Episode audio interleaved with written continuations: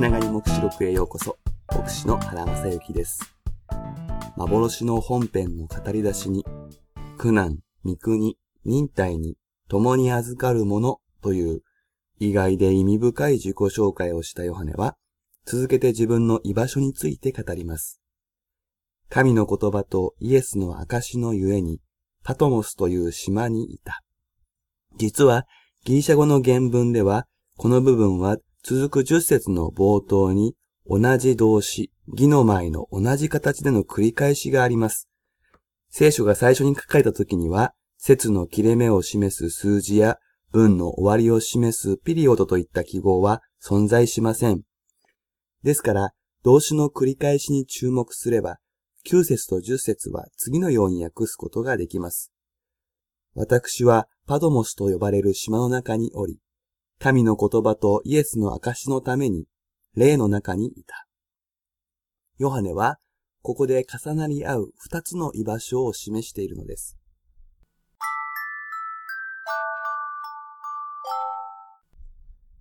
パトモスという島、これは現存する実際の島です。手紙の宛先である7つの教会があったアジア州から 64km ほど離れた地中海に浮かぶ島です。彼の体はここにありました。当時の人がパトモスという名前を聞けば、すぐに思い浮かぶことがありました。それはローマに歯向かう者たちが収容される流刑地だったのです。日本で網走と聞けば、何の説明をしなくても刑務所のことをイメージできるようなものです。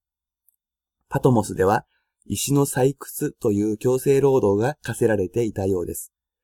おそらく高齢であったヨハネは、休みなく働かされていたことでしょ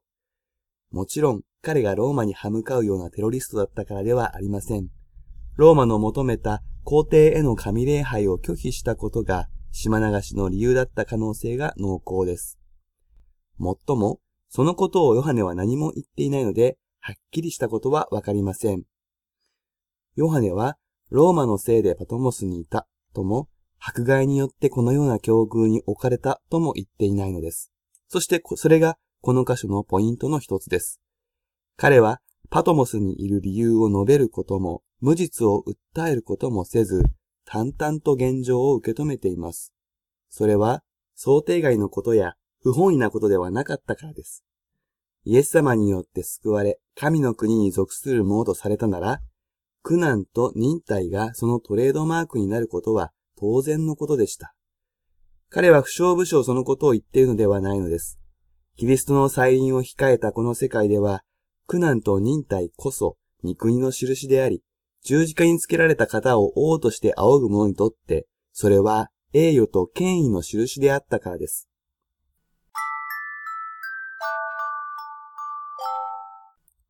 彼は現状に至った理由について、神の言葉とイエスの証のゆえにと言っています。このゆえににはネガティブな意味はありません。イエスの証をしたばっかりにということではないのです。御言葉に従い、イエス様の後ろ姿に倣って生きてきたヨハネ。その結果として、パトモスという人間的見地からは最悪の場所の一つに送られた。けれども彼はそこで自分を虐げるローマの役人たちを愛し、強いられてではなく、喜んで仕えていたことでしょう。それは不運ではなく、十字架の主の港をたどる大いなるチャンスと彼は受け止めた。ヨハネはパトモスで苦難を預かり、忍耐を預かり、御国を生きていたのです。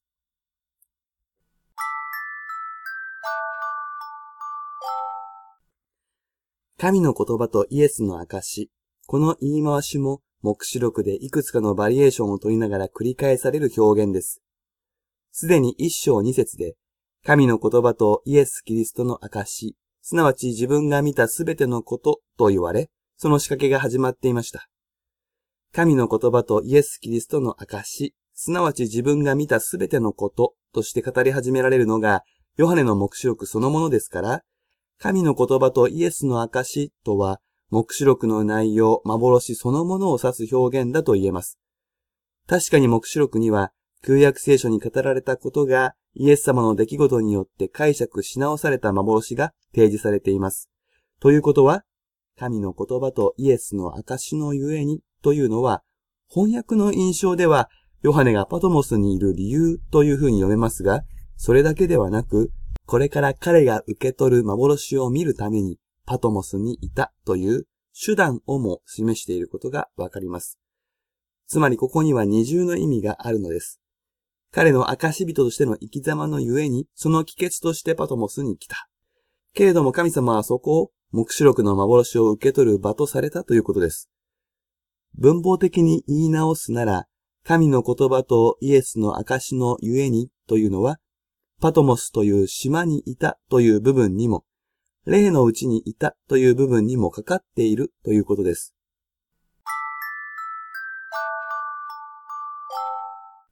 これは私たちの人生にも重ねて理解できることです。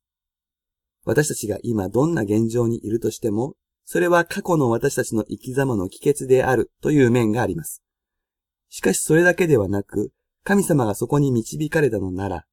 そこにはこれからのための新しい導きもあるということです。両方の側面を見なくてはなりません。過去に目を閉ざしては浮き足立つばかりです。しかし未来に目を向けなければ絶望してしまいます。過去にも目を開き、未来にも目を向けられるのは、今、ここにあなたを愛される神様が共におられるから。ヨハネの現状認識には、私たちキリスト信仰者の模範とすべき態度があります。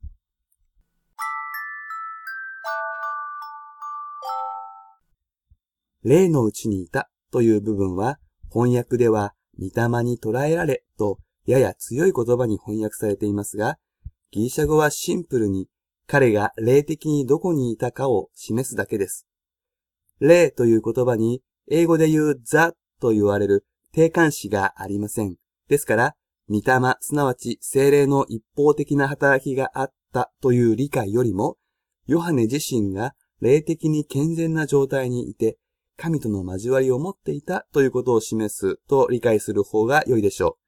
もちろんそこには御霊の働きがあったことは間違いありませんが、彼は旧約聖書の御言葉、神の言葉とイエス様の証、その生き様を思い巡らして、祈り、内省していたのです。そこに神様は大きな幻を与えられました。これもまた私たちに大きな示唆を与えます。私たちは自分の体がどこにあるか、その境遇に支配されてしまいやすいものではないでしょうか。ルケーチ・パトモスでの生活は想像を絶する厳しさだったに違いありません。しかしヨハネはそういう場にいても、霊の中にいることができたのです。これこそキリスト信仰者の特権と言えることです。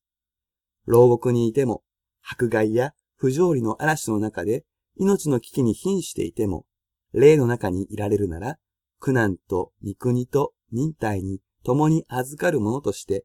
自由に喜びを持って生きていける。これがイエス様の道です。けれども、体にとって快適で平和で自由な場所にいても、あなたが霊の中にいないなら、そこには大きな危険がある。そのような逆転現象が私たちの現実として起こり得るのです。このように、ヨハネが自分の居場所を知らせる短い章句からも、神様は私たちに問いかけられるというのがわかります。あなたはどこにいますか？境遇に支配されてどうにもならないと言っていませんか？例の交わりの中に戻り、神の幻を仰ぎなさい。第15回目は以上です。それではまたお耳にかかりましょう。